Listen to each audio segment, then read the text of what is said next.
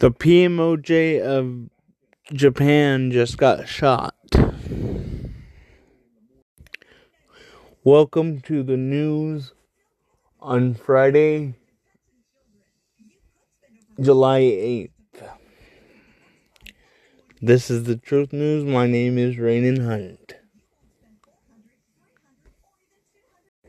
This is a former uh, PMJ.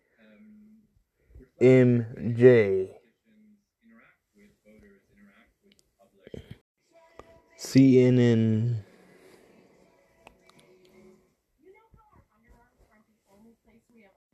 Shinju Abe. Shinjo Abe. Possible assassination.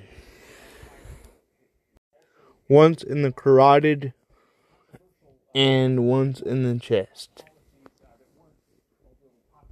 This is live breaking news. Shinzo Abe,